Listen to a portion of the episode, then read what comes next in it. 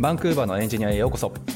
バンクーバーのエンジニアは日本時間で毎週火曜日に更新している北米圏のテック業界やライフスタイルなどについてお届けする番組です。実況をお届けするのは私たちふたり、サンフランシスコのスタートアップでシニアテックリードエンジニアを務めるゆうやと、エンジニアの海外進出をサポートする企業フロック代表のセナでお送りしております。はい、じゃあよろしくお願いします。さて、今日のゲストは、今日もゲスト会ですか、大島先生。そうですね、はい、あのこのシリーズと言ってなんですけども、はい、あのもう何回やってるっけ、えっとね、えー、今回がななかいめだよ。続いたね。ななかいめで、あのまあタイトルとしてはエンジニアからスタートアップ創業って言って、まあもともとエンジニアやってて、うん、その後スタートアップ創業したりとか、はい、まあ、スタートアップの創業メンバーになった方にあお話とか聞いていたんですけども、うんうんうん、今日はもう最終回です。もう、はい、あ、最終回、ついにななかい続いた、はいはい、このシリーズも最終回。じゃあもう最終回はもうスペシャルゲストにまた聞いたいということで、ね、そうなんですよ、スペシャルなんですよ。そう、はい、なんとあの僕らのポッドキャスト、はい、多分ですよ、もし間違ったらすいません、あの、うん、初学生の方です。あ、おめでとうございます。初学生かな、はい、本当に今俺ちょっと頭フル回転して思い出してんだけどさいなかったよね、ヨウさんが。だからそう ユービーシー 卒業した後の人やったからえーまあ、今回ちょっとごめん、あのネタバレいきなりしちゃったけど、あの ユービーシー のじゃあ学生さんに、はい、来ていただいたということでよかったですよ ね, ですね、はいはい、でちょっとじゃあ ユービーシー っていうのは、えー、とどういう大学なのか、はい、ちょっと先にそういう情報とか入れた方がいいと思うんで、瀬名さん、はい、ちょっと簡単にちょっと ユービーシー ってどんな大学なのってこれちょっと俺そうね、分かった。まあまあ俺の中で知ってるレベルの話になるよ、はいはい、まあでもそうっすね、とりあえずアメリカじゃなかったカナダ国内でのね シーエス 行く学生っていう風になったら、まあやっぱり東はトロント大学、まああとはまあモントリオールも一応かなと、ウォータールで、まあ ユービーシー にマギル大学に行って、まあいろいろありますけれども、まあまあ西のやはりまああのバンクーバー、ブリティッシュコロンビアを代表するあのまあ工科大学、いや工科大学じゃないか、はいはい、まあ、大学ということになるんですけれども、はい、まあそこのねやっぱり シーエス 生、やっぱりまああのやれマイクロソフトはやれアマゾンだっていうところでね、たくさんのやっぱりまあ シーエス 学生卒業生がまあ大きい会社に行った行ってるというのもあり、はい、大下さんのね昔働いてたところも ユービーシー のあのインターン生入れてね、あの非常にレベルが高いということで評価もいただいたと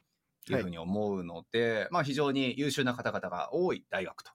はい。で、なんかあの、はい、にせんにじゅうにねんの大学ランキングとかは、うん、もうほぼ東大と同じぐらいの位置にある大学でした。はい、まあ、ね、何を基準にしてるかちょっとあのあれとしてまあそういう。まああれでしょう、だからイギリスのね、はい、よう出してるなんか大学総合ランキングのやつで、まあ俺いつも見るのって シーエス しかないから、まあ、シーエス だともう結構なあのまあ本当ににじゅういとか多分その辺うろうろしてんじゃないかなっていう学科だと思うので、うんうん、そうまあその辺のねちょっとまあ非常にあの一応世界でやはり活躍される方の多い大学ということですかね。はいはい、そのあの学生さん、まあ、もうすぐあのそ、えー、とこれからあの卒業されて、うん、あのこの春ぐらいかなからあの、はい、社会人になるかもしれないんですけども、一応まだギリギリ学生というとこいうことで、なるほど、はい、じゃあ登場していただきましょうか。甲斐先生、よろしくお願いします。お願いします。なんかね持ち上げすぎてるじゃねえかってなんかそういう話をずっとされていますよ。投げようと思ったでしょ緊張どんどん上がってくるんですよハードルもごめんなさいねあでも俺なんか間違った説明してなかったかな、それだけ確認したくて。多分大丈夫だと思います。多分大丈夫、だいたいそんな感じってことですね。だいたいそんな感じです。はい、 OK です。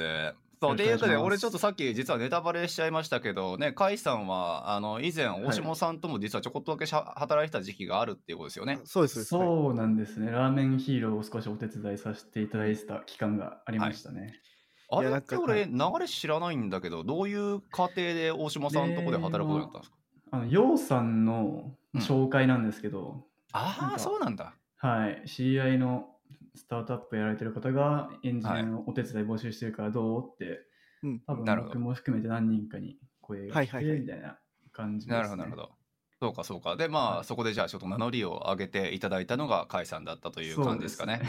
いやー素晴らしい、はい、そういう感じですね。でも大島さんはだから実際に肌でこう ユービーシー 生がどういうものたるかをもう感じて取っている シーティーオー、まあ、とかトップテックリードがその時はだったという話かなと思うんですけど、どうでした ユービーシー と一緒に働いて、 ユービーシー 生と一緒に働いて。とにかく、はい、だ僕の思う大学生って、うんうんうんまあ、理論とか学んで、まあ、プログラミングもちょっと書けます、うん、でも書けるものってその実務的なものではなくて、例えばアルゴリズムを解けたりとか、うん、あとはちょっとしたなん、なんていうんですかね、ちょっとしたアプリケーション作れるぐらいのレベルが僕が思う大学生でもしかしたらそれは日本の大学生のイメージかもしれないんですよね。なるほど。で実務的なものっていうのはどちらかというと新卒で入った会社でがっつりさんかげつとかあの研修を受けて、うんうん、そういう実際のちょっとリアルワールドに近いプロジェクトをやっていくみたいなことなんですけども、うんえっと、海君に至ってはもう実務的なことめちゃくちゃできるじゃんっていうレベルでした。ああ、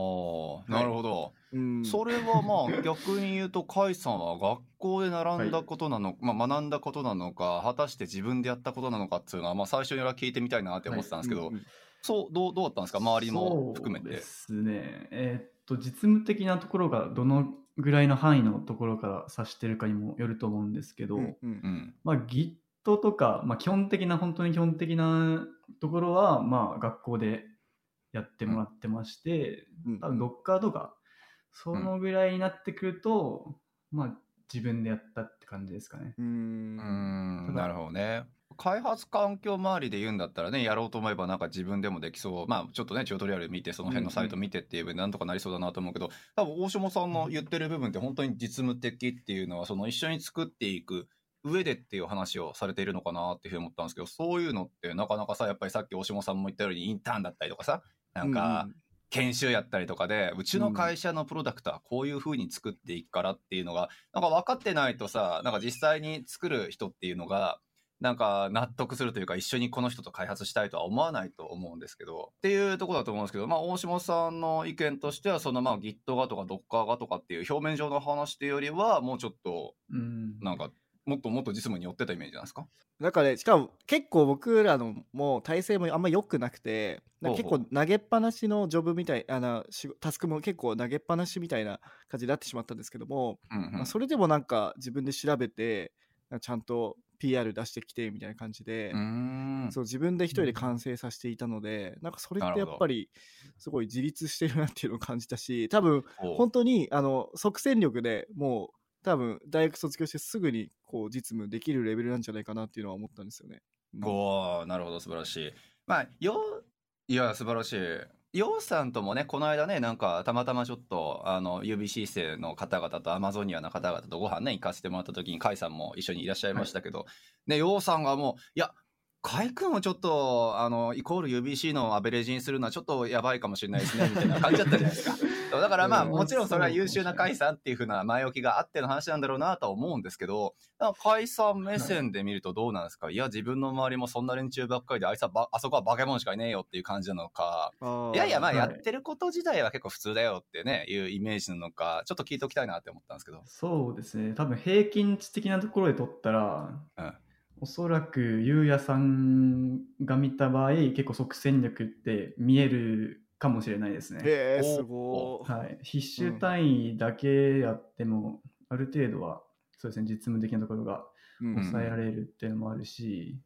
うんうん、あとはハッカソンとか大学が企画してたりしてて、そういうところに行った時とかは、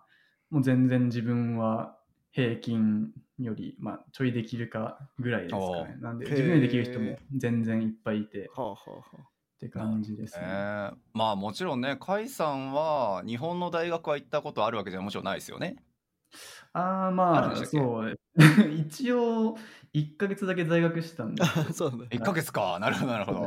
ね、だから大下さんは言うと北海道のやっぱり理系を出られてっていう部分でね、まあ、やっぱりその シーエス タルバっていうところの一応学部だったのかなとは思うんですけど、うんなんかそれが、まあ、ユービーシー みたいな要するに北米の大学だからできることなのか、いややろうと思えば日本でもそういう実務的なことやってるとこはいるのか、まあなんかねなんか ど, などういう違いがあるのかなっていうのはふたりの会話が見えると僕は嬉しいなっていうふうにはちょっと思ったんですけど。いや聞きたいのがまあ、うん、確かに僕の時代ってもう十、うん、何年も前で、まあそうかあの当時あの GitHub もなかったですし、うんまあ、Git もなかった、まだサブバージョンの時代だったりとかして、だよ、ね、まだまだそのなんていうんだろう、プロジェクトで開発するっていうのをなんていうんだろうね、その学生とかその一般の個人の開発者みたいなところまで届いてなかったのかなっていうのはもちろんあります。なるほど。であとはなんですけども、やっぱその授業とかって結構理論ばっかりで、うーんなんていうんだろうね、本当にまあ理論、理論なんですよね。だからもう、はい、なんていうの、そ、その時やったプログラミングってあんまり僕もできなくて、うん、正直うーんあのやっぱ実務でやんないと覚えれないことって結構多いじゃないですか。あね、当時って僕あんまりできなかったんですよね。プログラミングとかもよく分かんなかったし、うん、なんかオブジェクト思考って、うん、オブジェクト思考だけ学んでも分かんないじゃないですか。あれがなんでいいのかっていうと、うん、例えばそのメンテナンス性が良かったりとか拡張性が良かったりとかいろんなこうところにつながってきて、それってでかいプロジェクトじゃないと分からないじゃないですか。その個人のなんかパズルとか作ってるようなプロジェクトだとそれはいらないし、正直、うん、抽象化とかってか管理だけなんか大変になってクソめんどくさいことばっかり工程として増える感覚しかね、うんそうそう。で、そういうのもなんか例えば教科書とかで書いてあるんですけども、うん、それってやっぱ体験しないと分からないじゃないですか。なるほどな。だから本当に何も意味ないなっていうか、本当に覚えるだけだったんですよね。で、だからそこで聞きたいのが、うん、その ユービーシー の授業ってそういうことも学ぶような、はい、ちょっと具体的なプロジェクトとかをやるんですか？そうですね。まずオブジェクトオブ、オブジェクト思考とかに関してはにねん、はい、にねん生の必修科目で、はいはいはい、まずまあ、あら、あらかたやるんですけど、で、そういうコース、そういうコースって大体プロジェクトベースって言って、1ヶ月、あ、1学期を通して、えっと、まあ、マイルストーンに何個か分かれてるんですけど、プロジェクトを提出するみたいな。うんうんうん、で、その中でオブジェクト思考を、まあ、自分なりに使って、で、こういうデザインパターンを最低でも使ってくださいみたいな、うん、そういうチェックリストみたいなのもありながら、まあ、作るっていうのが、はいはい、まあ、にねん生で混ざって、でまあ、同じようなそれの発展版みたいなのがさんねん生でもあるしよねん生でもあるので、うん、そうですね、だい、だいぶソフトウェア構築とかその辺に関しては授業でも結構学べますね、うんはあ、なるほどですね。なんかそれ逆にあれですね、なんか新卒の研修みたいですね、そういうのって。なんか新卒研修でよくあるのが仮想のプロジェクトを立ててそれをなんかチームでこうやっていくみたいなのがあって、なんかそれに似てるから、はいまあ、やっぱそれを大学の時に学んでるっていうのは結構なんていうの進んでるのかな。それって北米だからなんですか？ちょっと分かんないかもしれないけど。そうなんですよね。だいぶなんかカリキュラムが結構アップトゥデートな感じがして、うんなんかテックスタックとかもなんかタイプスクリプトとか多分日本だったら考えられないような、うん、タイプスクリプトやるんだ大学で。ノードいきなり学校でか。へーあなるほどね。俺もこの間こっちの大学まあちょっと ど, どこからどこっていうと個人情報って言われちゃうから怒られるから言わないかもしれないけど、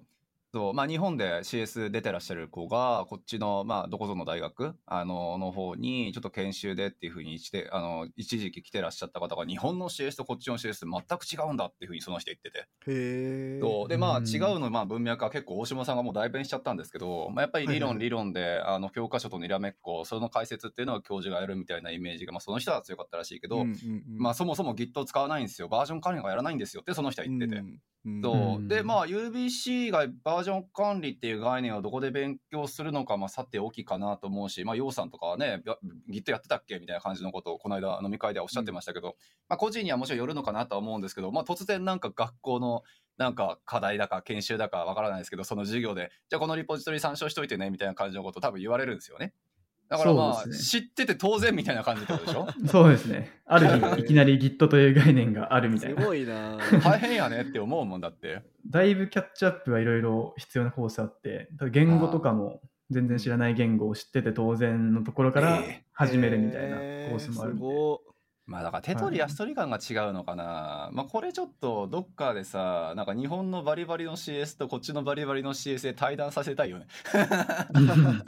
そうね。だからまあ東大の シーエス とか多分一番進んでるのかな、多分あのランキングとか見ると一番高かったのでその辺の方と、うんうん、で 最, 最新の方でちょっと僕はちょっと古い人間なんであのかなりあの昔の情報なんで今だってもしかしたら Git とかやってるかもしれないですけどそういうの確かに確かに確かに聞きたいですね。はい、あのそうですね。これポッドキャストを聞いてる方であの東大 の, あの シーエス に行ってる方いたらぜひあの ディーエム ください。いろいろ教えてください。東大生自体はうちのねポッドキャスター多いからなんか後輩かなんか紹介してくれるんじゃないかな。ああ確かにそういうのありそう。研究室とかね。ね オービー ですよっていう風に言うたらなんかごにんくらい集まってくれそうな気がしますけど。はい。はいまあ、というわけでちょっといきなり脱線が脱線をちょっと、えー、含みましたが、まあそういったところもあって今日の趣旨に戻ってもよろしいですか。はい、はい、そうですね、はい、そうだよね。これ聞いてる人 何, 何がスタートアップ創業なのみたいな感じで間違いないわ。はい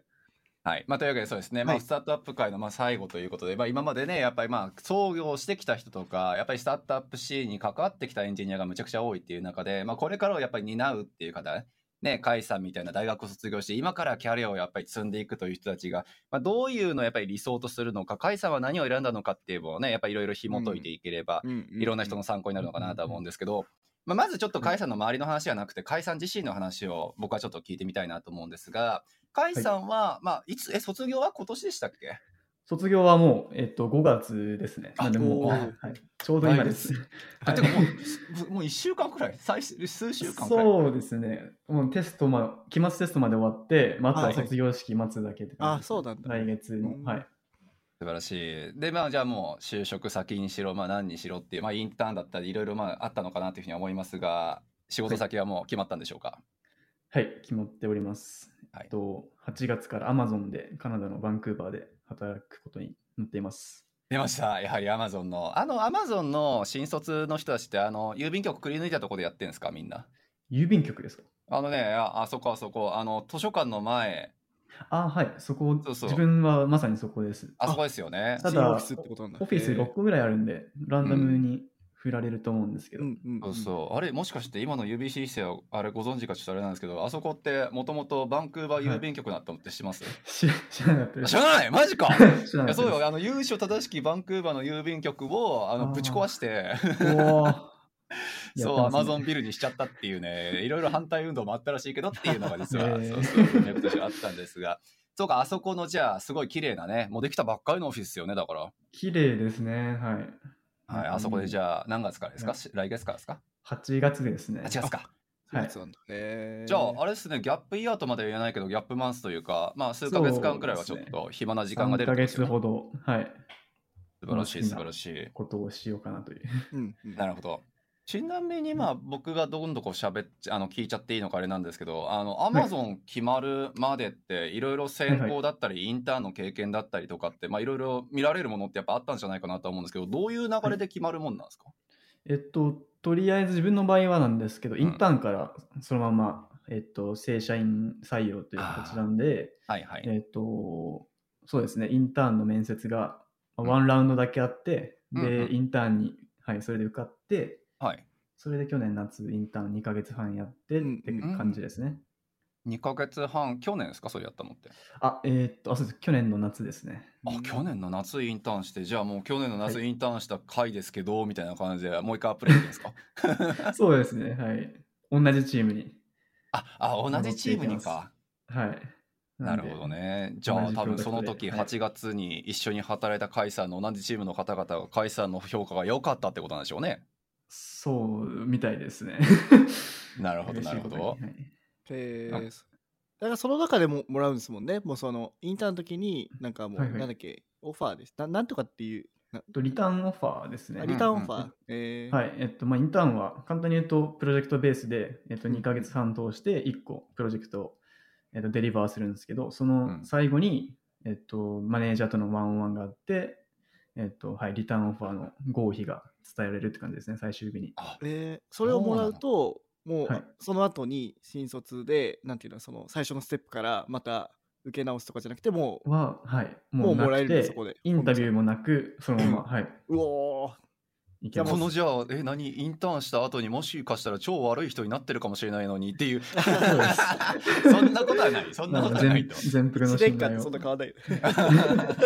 いや素晴らしい。はい、すごいね。ちなみに戻っていきます。はい、いや素晴らしい。はい、ちなみにそのまあ Amazon のインターン見つけた時っていうのはあのまあ ユービーシー のコープセクションとかから教えてもらったとかそういう感じですか？紹介。それははいコープとは別で普通にリンクトインのところからまあリンクをしてって感じですね。あ、もう普通にじゃあ応募したんですね。そうですね。ああ、なるほど。ユービーシー ってあれだっけ、そのインターンの枠があるんだっけ、ないんだっけ？多分ないっすね。あ、ないんだ。あの、あのコープの、はい、はい、あコープのあのジョブボードにあの Amazon って一応出てるんですけど、うんうん、それ押していくと結局同じああのポータルにたどり着くというか、はい、などっから行っても多分トラックされてないと思うんで、うんうんうん、同じなんですよね。はい、そうなんだ。で実際インターン他のインターンも ユービーシー 生あんまりいなかったですね。あ、本当ですか。はい、トロントの方が全然多いみたいな倍ぐらいいました。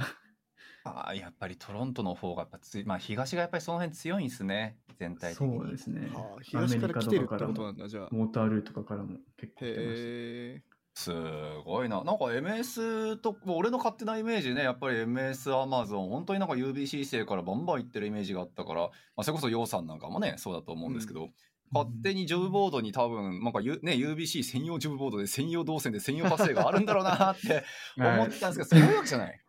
僕もそう思ってたんですけど、はい、多分違います、ね。あ、そうなんだ、なるほど、ね。ワシントン大学とかはそういうのがあるって聞いたんですけど。ああ、いや、やっぱアメリカはちゃうということで。あ、はい、そうなんだ。まあ本社だしね。あら、そうだよね。うん、そこはもうちょっとエコひいきがあってもしゃあないっていうことですね。なるほど。じゃあまあまあ、でもまあそれでもっと言ったらちょっと色眼鏡をあまりかすけすぎるのもあれかなっていう気もしつつなんですが、やっぱり ユービーシー 生イコールやっぱり優秀、まあ少なくともこの西海岸のね、中だったらまあほぼトップレベルで優秀な大学だと僕らはもうやっぱ思っていて、やっぱりその優秀であるとされる ユービーシー 生であるっていうことっていうのは何かしらちょっとメリットに感じた瞬間って甲斐さん自身はありました？そのインターン応募の時もそうやし。そうですね、まあ、もしかしたらインタビューは多めにもらえてたのかもしれないんですけど、うんうんうん、まあそれでも本当にひゃっこ申し込んで多分ごこインタビューがもらえるとかそのぐらいの確率なので あ, あまり感じたことはないですね、正直。あ、そうなんですね。はい、あかん、ちょっと僕の少し勘違いが若干あった。もうひゃっこくらい申し込んだらはちじゅっこくらい受かってんだろうなっていうえ、でも大島さんもそんなイメージなかった？そんなことない？もうちょ超超優秀そうでなんか、うん、じゅっこ申し込んだらもう少なくともろくじゅうななこ、まあ、ろくじゅうなな社からオファーバックオファー来るんじゃないかなみたいな。いや、そうだよね。だってもうなんかあのね、うん、しかもバンクーバーだったらもうね、うん、名前ユービーシー って名前で、C、シーエス で ユービーシー だったらもうどこでも行けるんじゃないかなどこでも行けるんじゃないかなってね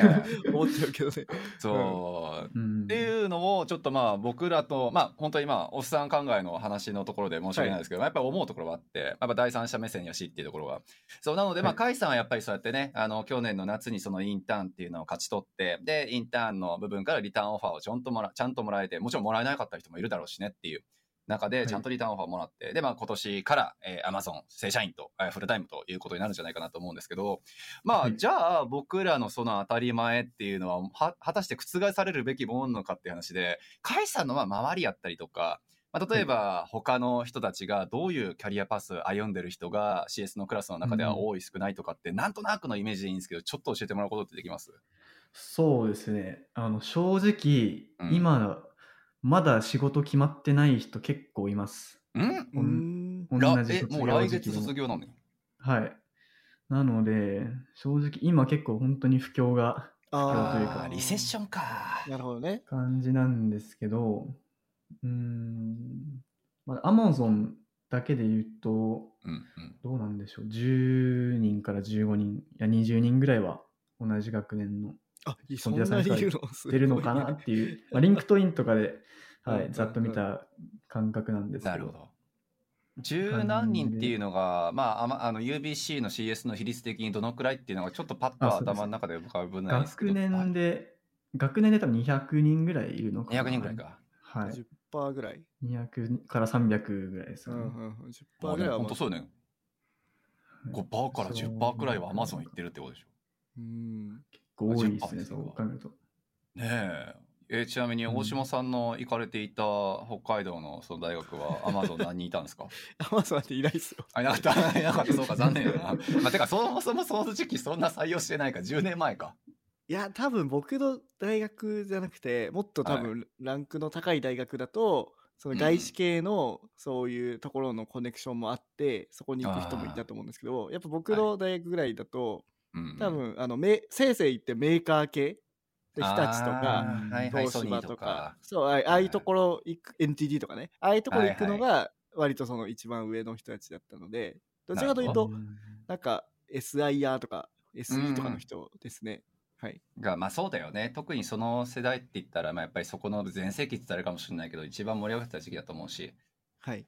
素晴らしい。で、じゃあまあそのにせんさんびゃくにんかな、えっと シーエス 生 ユービーシー でいち学年かでいるっていう中、まあ Amazon の方に行かれた方がまあじゅうなのかにじゅうなのかっていう数字が出て、うん、まあとは言ってもやっぱりまだまだじゅうぶんのいち、ごぶんあのにじゅうぶんのいちくらいしか、ね、カウントはされていないかなと思うので、まあ、その他の方々とか、まあ、大体どういうところ行くのかなってなんとなく見えます？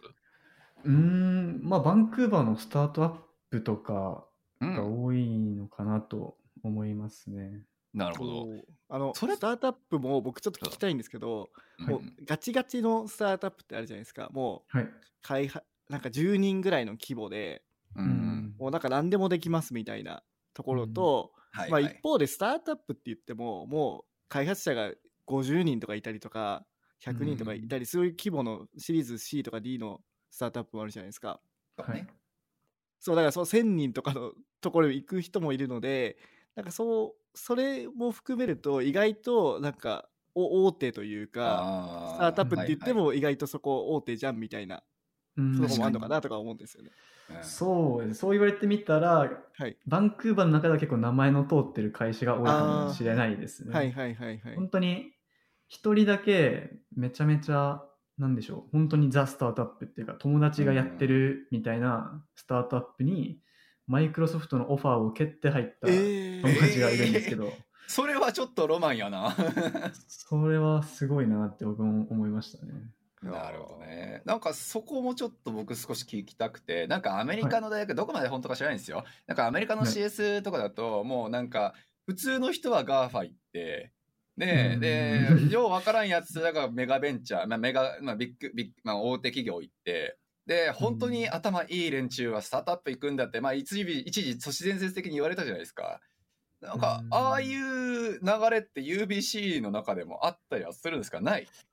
ないかもしれないですね。なるほどなるほど。スタートアップにあえて行くっていうのは本当に珍しいパターンだなって思いました。はい、そこなんじゃない。だからあのなんかロマン神話みたいなのがちょっと崩れ去ってきてるのかなっていう気もちょこっとするよね、うん、なんか初期フェーズから入って生株もろうって一発目からちょっと当てに行くんだみたいな、うん、うんどうなんですかね、まあ、カナダのバンクーバーっていう土地柄もあるかもしれないんですけど、うん、やっぱり Amazon とかマイクロソフトとかを目指しがちかなって感じがしますね。肌間のレベルでいいんですが、 Amazon にじゃあ十何人行ってて、はい、エムエス、はい、Apple、まあ、ガーファ 要するに Google、はい、なんかやっぱその辺の人たちもそれなりの規模いるんですかね。正直 Google とかはひとりかふたりとかだと思いますね。ああでもいるんだねなんか、まあ、でもいるはいるんですね。うん、なんか元インターン Google のインターンですって人は本当にごくまれに リンクドイン とか見るぐらいで、うん、それでもひとりからふたりぐらいなんで、うん、インターンでそのレベルなんで多分、うん、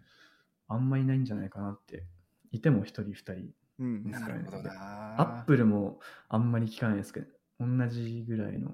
なるほど。やっぱそれはバンクーバーにあの Amazon と Microsoft がオフィスがあるから、うん、やっぱそっちにみんな行きがちって感じなんですかね。 ガーファ ってなるとそっちみたいな。そうだと思いますね。なるほど。やっぱりでも Amazon がやっぱり採用が去年すごいヘッドカウント多かったっていうのもあると思いますけど、うんうんうん、はい、なるほどな。いや面白いな。まあ、あとやっぱりそうね、甲斐さんの時期っていう部分がどうしてもリセッションと丸かぶりっていう、うん、まあ、こともすごく影響あるのかなと。まあ、甲斐さんの時期かが、まあ、はい、そうあのリセッションとやっぱり丸かぶりだったっていうところがもしかしたら影響あるんですかね。かなりそれもあると思いますね、正直、はい、自分もあのリターンオファーもらった後にまた別のなんでしょう Google とかもチャレンジしたかったんですけど、うん、はい、割とハイアリングフリーズとかがほとんどしてて、はいはいはい、もう一、ね、択しかなかったみたいな感じでありました。なんで、えー、インターンからじゃないときつかったかなってすごい思います。ああ、なるほどね。なるほどね。まあじゃあインターンからっていうのはその去年から要するにちゃんと動いていたからあの、ね、今につなげることができたんじゃないかなっていうことってことですよね。そういう感じですね。ラッキーですね。まあ時代もあるかもしれない。でも逆になんかその例えばね、まあ不況不況じゃないですか。不況で例えば大手とかもハイアリングフリーズしてんなら、うん、じゃあそれこそじゃあスタートアップ行ってやろうみたいな、まあ自分に腕に自信があるならみたいな人も増えるんじゃないかなと僕は予想してたんですけども、まあ、そうでもないんですね、うん、意外と。そうですね。これから増えるかもしれないですね。その今決まってない人たちがこれからじゃあ自分でやろうみたいな感じでやるかもしれないですけど、なるほどな。あんまり、はい。いやー面白いですね。まあ、だからやっぱりその ユービーシー のねその何百人っていう人たちのキャリアの目っていう部分で考えたとしてもやっぱりまあその大手からやっぱりまずはハイヤーされて、まあ、十二分にまあキャリア積んで、で、まあ、ワンチャンやっぱりその、その先とかってやっぱり話することってあります？学生さん同士で。まあね、甲斐さんで言うんだったら Amazon、はい、例えば今から行って、うん、その先のやっぱりキャリアってどういうふうにお考えの人たちが多いのかなって、まあ、割と気になるんですけど。そうですね、ちょ周りはあんまりわからないですけど、自分としては、うんまあ、いつかは独立したいという気持ちはありますね、うんうん、やっぱり Amazon でとりあえず学べるところだけ、まあ、盗んでいってっていう感じで今は考えてますね、はいうん、なるほどなるほど、ね、独立はちなみにアメリカ、カナダみたいなあーうーん特に国で決めてはないんですけど、おうまあそのアイデア次第というか、例えば日本で流行ってるものをこっちに持ってくるとかだったら、まあうん、カナダかアメリカ、うんうん、その逆の場合は日本でっていう感じになると思うんですけど。なるほどですね。いや素晴らしい、はい、なんかシンプルに独立精神というかね、やっぱりこのスタートアップ精神というか、まあ、将来的に自分たちで何かを起こすんだとか、まあ、言ってしまうとやっぱり最初のスタートアップの段階からチャレンジするんだっていう人たち、まあ、勝手な印象としてはやっぱりその辺のなんか理系の大学に比べればやっぱり ユービーシー やったり、ね、あのまあマーギルやったり、まあ、ウォータールーとかはちょっと違う別格みたいな話をされたけど、なんかそういうところはやっぱりお比較的には多い方なのかなっていうふうに思うんですけど、どうですか、甲斐さんの周りでそういうなんかスタートアップ将来的にとかね、甲斐さんみたいにっていう風な人たちっていたりするんですか？そうですね、結構、まあ、いますね。例えば身近なところで言ったら、まあ、ゆうくんとか、ああそうかそうか、はい、もうやりたいみたいな話もしてましたし、うんうんうん、あとなんか Facebook の ユービーシー のコンピューターサイエンスのグループみたいなのあるんですけど、はいはい、そこで学生で立ち上げたこんなプロダクトがあるんだけど使ってみないみたいな、そういうポストとかも結構見るときはありますね、うんうんうん、えー、その文脈だと大下さんもね、はい、昔学生起業された方ですもんね。まあそうですね、はい、なんかそこはやっぱりそ、まあ、世代を超えてというか、もう理系やったら誰でもやっぱり考えることなのか、大島さんとかも多かったですか？いや僕らともう何組しかいなかった、に に、さん組しかいなかったですけど、まあ、うんうん、あれですね、やっぱなんかそのプログラミングを使ってなんかお金を稼げるみたいなところがやっぱ面白かったなって思いますね、うん、当時はあの勉強してるものをこうダイレクトになんかあのお金になるみたいなところは結構面白いなって思ってましたけど、はいはいはい、うんうん、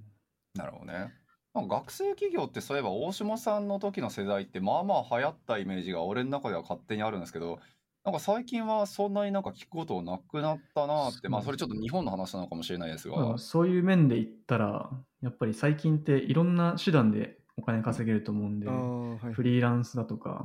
副業だとか、はいはい、あとなんかスモールビジネスで自分で小さいプロダクトを作ってみるとか、はあはあ、だからザなんかいザ企業みたいなそういう選択肢が増えたって感じですね、他にも。ああ、それはあるかもしれないよね。はい。うん、なんかまあそこでやっぱすごい気になるのが、まあ将来的に一人でやりたいわけじゃないですか、はい、でだから今までの方が聞いてと、えー、と例えばこの前のあのデイジさんの話だと最初 Google 行ったけどやっぱりグ、うん、あの Google っていうのは、えー、と裁量が少なくて、うん、まあもちろんシステムとかはすごいんだけど、うん、まあインパクトもでかいんだけどやっぱ裁量が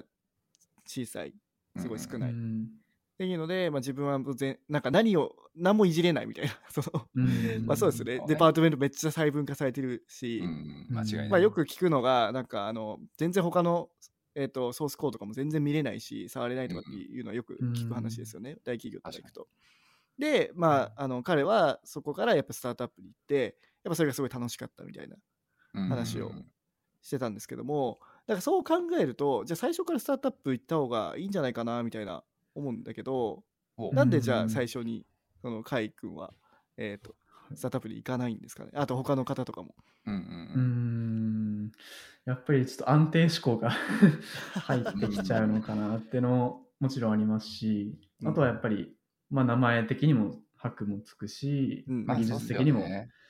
技術的にもいろいろ見たい、もっと見てみたい、盗んでみたいとかカルチャー的にもいろいろあるので、うんうんうん、とりあえずはそうですね、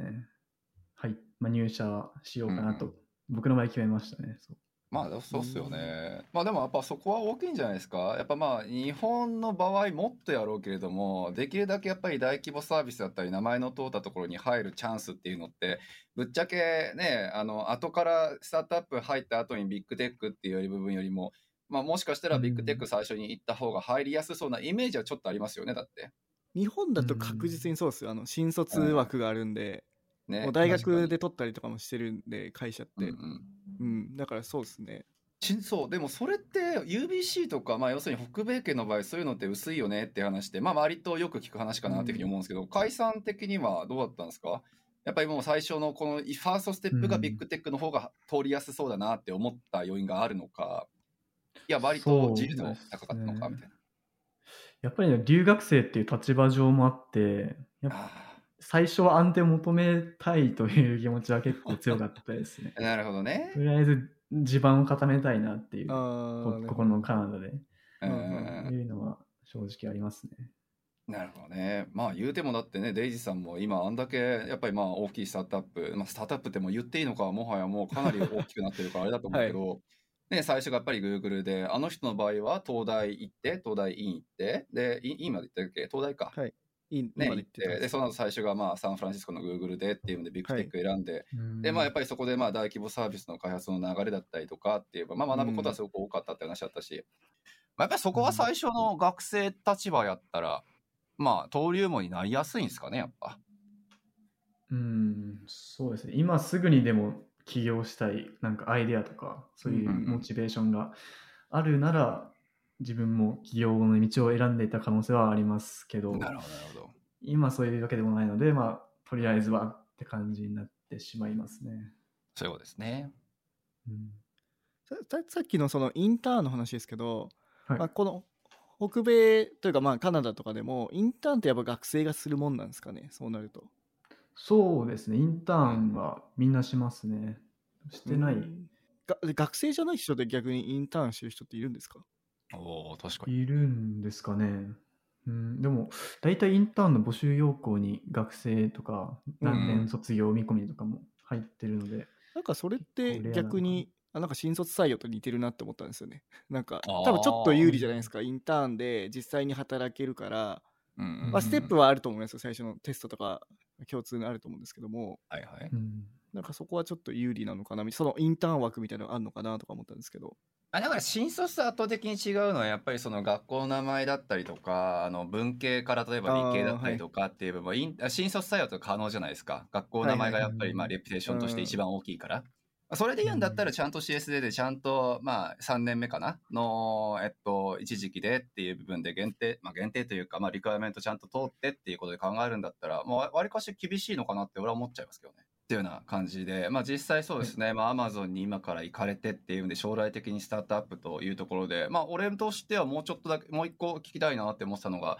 実際その大手にやっぱりね今から入るっていうことになると思うんですけどそのまあ将来的にスタートアップとか考えられてる会社の目線から見てですよあの、はい、大手に何を求めに行くのかなっていうところって割と俺は気になっててやっぱりそのさっき言った大規模開発ができるとか大きいチームでまあ開発ができるとか、まあ、周りの連中が頭良さそうやからすごく刺激になるとかメンターになりそうな人たちがたくさんいるとか、まあ、なんか人によると思うんですよね。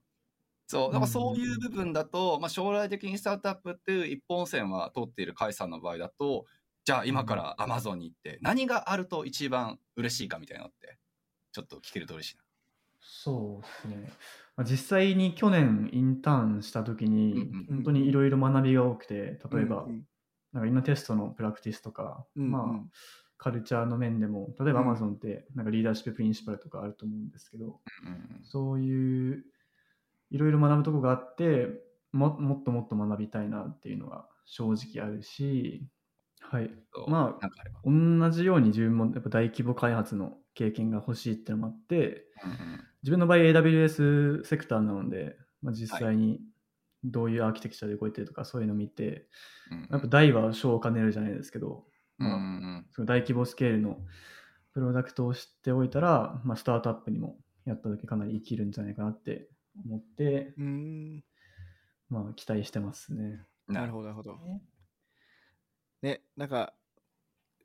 まあ、予想だけど多分すごいオーバースペックなことを多分めちゃくちゃやってると思うんだよねやっぱ、うん、大企業って例えばすごい冗長性とか持たせなくちゃいけなかったりとか、うん、あとはそのセキュリティの観点からも、うん、なんかあのなんていうんだろうね、権限がこうすごい細分化されてたりとか、うん、でもそれってもしあのスタートアップやるってなった時に多分おおよそはいらなかったりするかもしれないよね、うん、もしかしたら、うん、あのもっとプロダクト開発とか ユーアイ とか ユーエックス とか、うん、ユーエックス かな、そっちの方を考えて、もしかしたらそうエンジニアリングっていうのはそこまでしなくてもいいとか、まあエンジそのプロダクトにも入れますけど、うん、エンジニアリングドリブンなプロダクトとかもあると思うんだけど、うん、でなった時に個人的にはあの結構なんかあの意味のないものを見ちゃうみたいなところあんのかなとか思っちゃうんだよね。まあ、もちろんそのなんだ同僚とかなんか文化を知るとかなんかそのね箔をつけるとかっていい部分だけど、その技術的には将来的にそれどうなのっていうところは結構あると思うんで。なるほど。うん、なんかその辺まだやっぱそこら辺は想像あんまりできてないというか、うん、そうですね、やっぱり、うん、なんだオーバーキルの部分ももちろんあるし、うん、そういうのも、まあ、理解していながら、うん、なんでしょう、スタートアップ、まあ副業とかでスタートアップの、まあ、会社やられてる方とかもいますし、うんうん、なんでしょう、お手伝いでそういうところでそういう経験も積みつつみたいな感じの選択肢もあるので、まあ別物として考えなければいけないというのは確かにありますね。なるほどね。だからまあ、ね、複雑ですよね。いろんな複雑ですね。いやだからそれってどれが何がオーバーキルなのかっていう部分を知りに行くっていうイメージなんじゃないですか。ああ、まあそうかそうそうそう、実際だって両方を知ってることで、うん、そうそう、こんなたくさんの認証いらねえよっていう風になるのかもしれないし、こんななんかね、うん、人数で開発するからつってこんなクローズにする必要ねえよっていう風に思うかもしれないし、じゃあ自分の開発する環境やったらここは真似してここは真似しないでおこうっていう部の選択肢はまあ確かにまあ大きいところの方が取捨選択は取りやすいのかなってイメージあるしね。なるほどね。そうですね、まあ、そっか捨てていけばいい話だもんね。そうそうそうそう。なんか、うん、そう捨てるのは、まあ、簡単とはないけどもね、ある程度なんか見限ることはできるかなと思うけど、最初に拾うのがやっぱり大変なイメージがこの業界どうしてもあるから、そういった意味だと、うん、ね、なんかそういった流れも一つなのかなってイメージはやっぱあるし、まあ言うてだってどこどこの エスエフ のやっぱり起業家さんの経歴見ても、やれ Amazon だ、やれねなんかペイペイパルだ。やれどこだみたいなやっぱり大きい企業の人たちやっぱ多いのは事実だし、うーん、まあ、そういったところで皆さん多分吸収されてるものが多いのかなっていうふうに思うので、ぜひ甲斐さんにもまた実際 Amazon 退社した時の話をまた聞きたいね、はい、そうですね、いやーこれ勉強できたこと じゅっパーセント くらいしたねって話になるのかそうそう、いや経験の方 ひゃくパーセント が生きてますってなるからね肌身で経験してきます。じゃあ何を学べたか、はい、またお伝えできれば。しかもさこっちの人辞めるのめっちゃ早いからさ、ね、マジで半年後とかに本当辞めて今スタートアップいますとかって本当にあり得る話だからねマジで、ね、半年後にまた出演あるかもしれないですこれさ、まあ、大島さんもそう甲斐さんもそうちょっと聞いて、まあまあこの間ちょうど今朝聞かれたことで、まあ、ふたりでも聞いておきたいなと思ったんですけど、日本で例えばいっこの会社入って半年で辞めましたってなったら、うん、あこいつあ半年で辞めるやつかってなるじゃないですかあなんか責任感が何なのちょっと分かんないですけど、まあまあなんちゃらかんちゃらっていろいろいちゃもんつけられて次のやっぱり仕事が見つかりにくいってよう言うじゃないですか。おこっちはどう思います？まあ、俺のやっぱり周りで半年でクビって、まあ、辞めるっていう人って正直あんまりなくて、レイオフはいるよもちろん。あはいはい、そうっていう文脈だと解散的にはどうですか？別に半年辞める先輩とかいるっすか？やっぱうーんそうですね、あんまり半年は普通に聞いたことはないですけど、まあでも自分がインターンしてたにかげつはんの短い期間でもチームメイトがさんにんぐらい入れ替わったり、うんうん、入れ替わりがすごい激しいなってイメージだったので、うんねまあ、もし自分のその辞める立場になったら割と辞めやすいのかなとは思います、うんうんうんなるほどね。まあ辞められるやっぱりこう体制も全然大手ならではの体制当然あるだろうから、うんまあ、そういった部分も臨機応変できるということかな。そうですね、実際見てみたい。実際どうなんですかね。ねえなんか間違いない。さっきのその質問の話だとなんかコンテキストの問題だと思ってて、うん、そのコンテキストで例えばなんかあの技術が合わなかったとかあそう、ね、文化が合わなかったとかってなった時に、例えば、まあ、日本だとちょっと我慢しようやみたいな感じでみんなちょっと頭の片隅で思うかもしれないけど、まあね、こっちだとあそれしょうがないよねやめるよねっていう風に思ってくれるかなって。確かにね、うん、まあ間違いない、うん、まあ、実際その人が ひゃくパーセント のまあパフォーマンスを発揮できない要因があるはずだからね、うん、だって本当はさそれってさウィンウィンなわけじゃないですか会社の、うんうんうん、でも日本はなんかちょっとそこ我慢ちょっとギャップがあっても我慢して働けよみたいな、まあ、ところはちょっと感じよ。そうそうそう、そういうのあるから、うんうん、なるほどね、そういう意味だと違うのかな、うん、会社によりますけどね、はい。いや間違いないです。いやちょうどそう今朝聞かれたんだよな。でその人もまあ ユービーシー じゃないけど エスエフ 行こうとしてる子で、はい、そうそう、そういうなんか日本とのなんか文化的な差みたいな部分ってやっぱりまあ日本で大学行くのとこっちで大学行くので違うんですかっていうのはね、いろんなダイバーシティの面なんかも含めた上で聞かれたけど、うん、そうやっぱりみんなが気にするのってそういう人事だったりとか実際働いた時のなんかなんていうのライフワークバランスっていうんですかね、なんかそういった部分だったりとかやっぱりまあ気配ってる人が多いから。そうさっきの質問みたいになったって話なんですけどね。その辺もうカイ君はあれだよね、こっちも長いし周りもみんなこっちの人だから、うん、なんかその辺は何とも思わないというかもう日本のことは分かんないって感じだよね、多分。ですよね。そうですね、こっちが基本なのかな、なんでしょう、うんうんうん、こっちが当たり前に思ってるところはありますね、うん、まあそういうことですよね、うん、だからそのなんていうんだろう、空気読む文化とか、まあ、忖度するみたいなところとかっていうのはあんまり感じたことないですよね、多分こっちであんまり。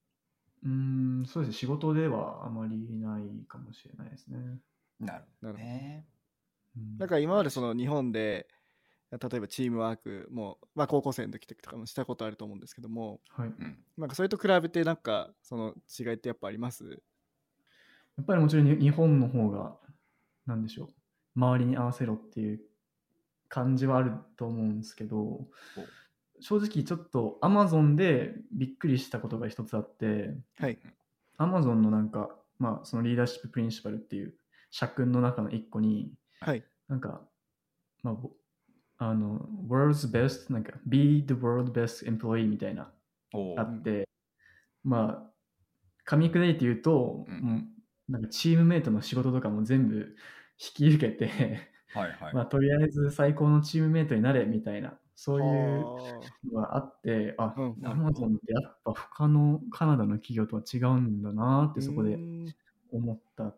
ところはありますね。あ、それはど う, どういった意味で違うんですか、はい、他のカナダの会社とどうなんですか。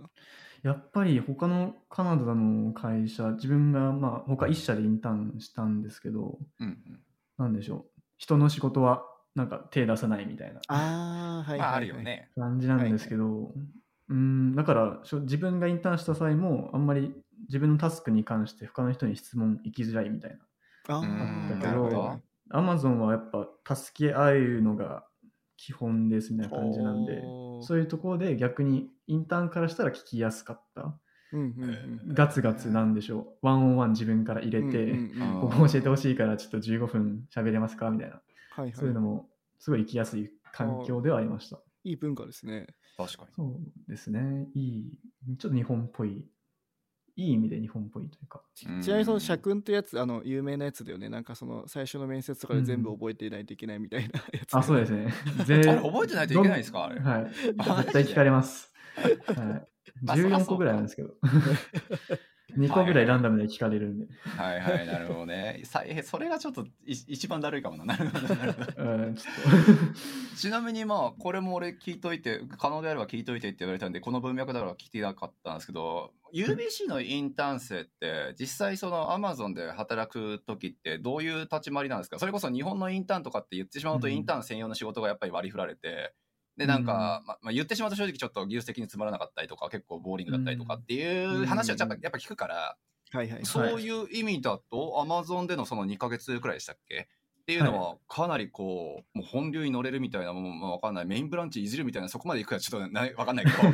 あの、はい、そういった結構責任感のある話だったのか、はい、軽かったのかっていう、はい、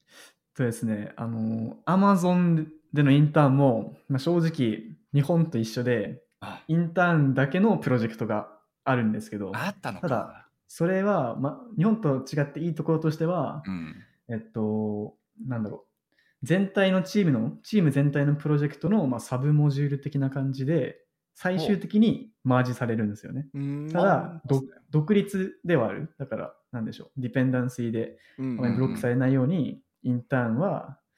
まあいちチームにひとりいるんですけど、まあ、インターンはひとりでこれやってっていうのがあって、そうですね、なんでチームのプロダクトのコードももちろん書くんで、うんどう、どうなんでしょうね。いや、結構 実,、まあ、いや実務的だと思います、ね、やっぱりその全然やっぱそのコードベースあんま触らせたくないみたいな会社多いから、ね、インターン、うん、インターンの方には、うんうん、そうですね。いや、そこすごいよね。独立ではあるけど、まあそうですね、メインプロダクトをいじれるので、うんうん、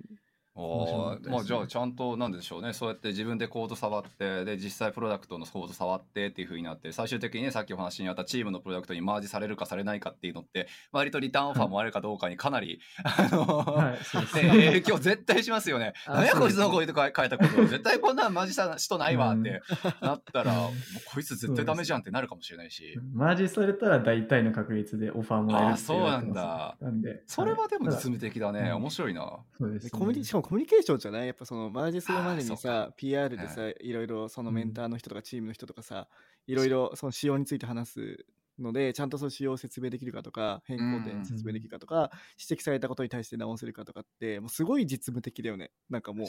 そうですね、うん、一番実務的だなと思ったのは、あのデザインレビューミーティングってのがあって、うん、自分のその、まあ、サブプロジェクトではあるけど独立の、うんうん、だけどチーム全体の前で自分のプロジェクトをどう作っていくかっていうのを、結構具体的なところまでプレゼンする必要があるんですね。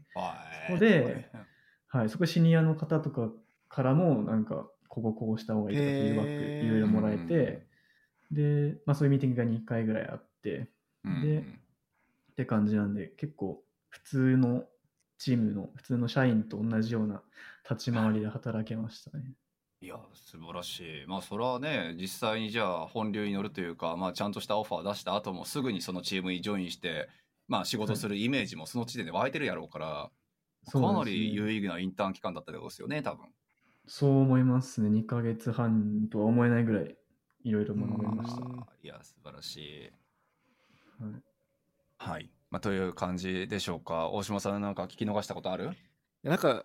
なんかもう少しあのあんまり聞くことないかなと思ったんですけど、はい、ね、もういちじかん経っちゃったよ。すごいめちゃくちゃ聞いちゃったね。ね、間違いない。鬼のようにいろいろ聞いてしまった。申し訳ないわ、なんか質問上手で。いやいや、とんでもない。いや、面白かった。なんか ユービーシーふた つのいい意味での俺は発見あったね。あの ユービーシー 生ってやっぱりまあ言うて結構雲の上のイメージもまあ若干あって、うん、まあ、みんながもうなんかビッグテック行って、みんながもうすげえとこ行ってっていう傍らね、この間の飲み会みたいになんかバカなことちゃんと言える人たちもたくさんいらっしゃってそうそう、で、まあやっぱり現実的にキャリア見せてやっぱり悩むとこ悩んでんだなっていうところは、まあ、そこはちゃんと天国の人、まあね、雲の上の人じゃなくてちゃんと地に足つけた人間だったんだなっていうの, のはすごく俺はいい意味で面白かったかな。あとキャリア論と、うんうん、そうね。あとはあの、まあ、下世話な話になっちゃうけど、まあ、物価の関係もあるけど、うん、給与はやっぱ初任給で丸々みたいなのを日本でよく聞くけど、あれは本当だよっていうのは伝えたい本当に考えれないぐらいの給与だなっていうのはすごい、インフレしてるなってすごい思う。すごいよね。ちゃんと上げてくるのがすごいね。まあ、うん、でもやっぱりその聞くとやっぱりいろいろ勉強してるし、すごい実務的にできるレベルまで、ね、うんうん、いるっていうのは保証されて雇われてるから、まあそれもまあ確かにね、その妥当な額なのかなっていうのもやっぱ思うよね。うん、納得の数字、うん、まあ納得せざるを得ない数字ってことだよね。うん。いや、素晴らしい。でもちょっと俺は今まで何をやってきたんだろうって思うぐらいのなんか練習に関してはね、思うよね、本当に。あ、そういう、まあまあそれはだってあれ、あなたの 初, 初任給じゃないけれども、最初のあれいくらあったんですか？初任給、あの、あ、まあ公開されてますけど、当時のサイバーエージェントとかは、ね、うん、月, 月収さんじゅうまんえんなんで。ああ、そうか、なるほど。もうそのかけじゅうにですよ。そうか、さんびゃくろくじゅうまんくらいか。はい、でそれで割と高い方って言われましたからね、やっぱウェブ系では。あ、本当。はい。なるほどね。手取り、手取りでですか？手取りじゃないですよ。あ、手取りじゃないのか。手取りじゃないですよ。そうか。うん。あらあら。年収なんで。はい。そうよね、確かにね。じゃあカイさんはかけるじゅう じゅうくらいそ, それは勘違いしちゃうからかけるよんくらいか、まあ、調べたらわかるんじゃない。そうだね、ぶっちゃけ調べたら、まあまあ、しかもね アールエスユー とかっていうあのこっちはねそのプラスなんかあの株ボーナスみたいなのもあるから、まあ、一概にお金だけでは言えないからね。なるほどね。いやそれは確かに日本のなんかね理系出ましたの後で入る人から見るんだったら今ろっぴゃくまんとかじゃないかな。あの栽培時と最近値上げしたんですけど、うん、多分ろっぴゃくとかごひゃくごじゅうとかその辺だった気がする。ごひゃくとかろっぴゃくとかだからでそれも何もなしでしょ アールエスユー も何もないから。そうよね、うん、果たして物価という名の下でその、ま、穴は埋まるのかっていうさすがに全て倍じゃないと思うけどな、うん、そうだよね。ねえいや凄まじいです。やっぱりもう ユービーシー 生の底力を見ましたということでね、はいはい、あの今あのカットしたんですけどもあの、はい、いろんなあの実情を聞いてやっぱすごいな北米のあのなんだろう学生っていうか新卒の給与はすごいなっていうのは思いました、うん、いや間違いないこれカットすると全部 P にする P ピーピーピーピーピーピー年収 P ピーピー日本 P ピー超うるせえ多分、はい、おとなしくカットしましょうはい、はい、なるほど、ね、まあ調べたら出てくることなんで皆さんも調べてみてください、ねはいうん、適当に普通に調べればあの新卒じゃなかったあのネットに出てる給与テーブルなんてバンバン Amazon なんてアホみで出てくると思うので、うんうんはいはい、じゃあなんかあと聞きたいこととかありますか瀬名さん。あそうですねあ 俺, 俺はだいぶ聞いたかな。むしろ甲斐さんの方からなんかないっすかこの、はい、なんか聞いてる人たちってやっぱりさあのいざ今から ユービーシー とか Amazon とか、まあ、Amazon かはちょっと分からんけど ユービーシー など エスエフ など海外でのキャリア考える人もむっちゃ多いと思いますけど、はい、そう、そういう人たちになんか過ごし方アドバイスあのどうしたら自分のようになれるかおはいえー、っと、はい、お聞かれたら、まあ、はいなんですかねとりあえずインターンはいちねん生のいちねんかんもあったらすぐに探した方がいいっていうこととはいそんな時期いちねん生のいちねんかんもあったらそうですねやってる人は何でしょうあのガーファムって結構、はい、だあの いち,に 年生を対象としたインターンプログラムがあって、えー、そういうのにそういうのってもう本当に経験とか全然見られないしインタビューも簡単なんで、うんうんはいああそれに入っちゃったらもう人生マジそんなんいちねん生なんてだって何も書けへんやんと勝手に思ってるんですけどそんなことないもうみんなバリバリ全然全然書けないです書けないけど書けないあ書けないんだ、はい、だから青たがり青たがりってことでしょなんかもうそうですねそう本当に若い時に優秀なやつを借りたいからでもまあ能力なくてもいいよみたいななるほどなるほどそういうことか。あるし、はい、はい、まあやってる人はやってるっていうのを僕は後から知ったので、そうなんだ。なるほどね。はい。なんでちょっと後悔してる点ではあるんで、はい。はい、それすごいな。いちねんめからつったらだったらじゃあランガラからのパスエ組とかは候補入らないよねだって。そうなんですよね。だから編入するなら絶対にねん頭からがいいと思います。ああそういうことか。にねん頭からやったらそこに引っかかる可能性あるってことですね。はい、ギリ大丈夫かもしれないです。ああいやちょっといいこと聞きましたね皆さん。はい。はい、視聴者の皆さん。あとはもう一個だけちょっとあるのは、はい、大学の勉強以外でも個人開発の勉強はした方がいいっていうのはありますね。特に最初のインターンとかって僕は初めてインターンしたのはにねん生が終わったとこ、ところなんですけど、うん、それは本当に独学でやってたリアクトの知識だけで受かったみたいな感じなので、なるほどね、もし、もしそこでやってなかったらって考えると今は絶対ないなっていうのはありますね。うん、うん、うん、なるほどなるほど。なのではいじゃあちゃんと手も動かせと。はい、はい、じゃあちょっとあの発展するかもしれないけど、うんえっと、今じゃあ日本にいて、まあ、これから大学生になる方とか、うんまあ、今大学生の方とかで、うんまあ、じゃあちょっと海外の大学行こうかなみたいなもうちょっとでも気持ちある人とかもいる、うん、いると思うんですよね。そういう方に関しては何かありますか、うんはい、そうですねまあお金が許すのであればカナダはかなりおすすめできますし実際に、うんなんでしょう短大入って ユービーシー に編入っていうのはもう再現率で言ったら正直 きゅうじゅうごパーセント ぐらい、えー、もうルートなんで Twitter、はい、とかでもめちゃめちゃ相談受けててほとんどの人がなんか合格合格それってもう最初から ユービーシー 入るよりも入りやすいってこと、はい、ってこと。そうですね、高校から直で行くよりも入りやすいし、うん、 あ, そうなんだ。あとは学費もいちねんぶん安くなるっていうので、うん、学費セーブ組が多いよやっぱり、うちに相談来る人も、はい、そんな裏技がある。あとはあとはまあドイツの大学に自分だったら、まあお金がなければドイツの大学とかそっちの方もオランダとかも視野に、あ、安いんだ学費が。いかがですかという。学費ないんじゃないのあそこってもはや。なんか英語の授業の時は人はなんか年ひゃくまんぐらいかかるっていう。ひゃくまんか。ただのとこもあるかもしれないですね。うんうんうん、ね、そうそう。むちゃくちゃ学費安いのでね、有名やしね。うん、はい。全然そっちの道もあると思います。はい、素晴らしい。はい。はい。はい、ありがとうございます。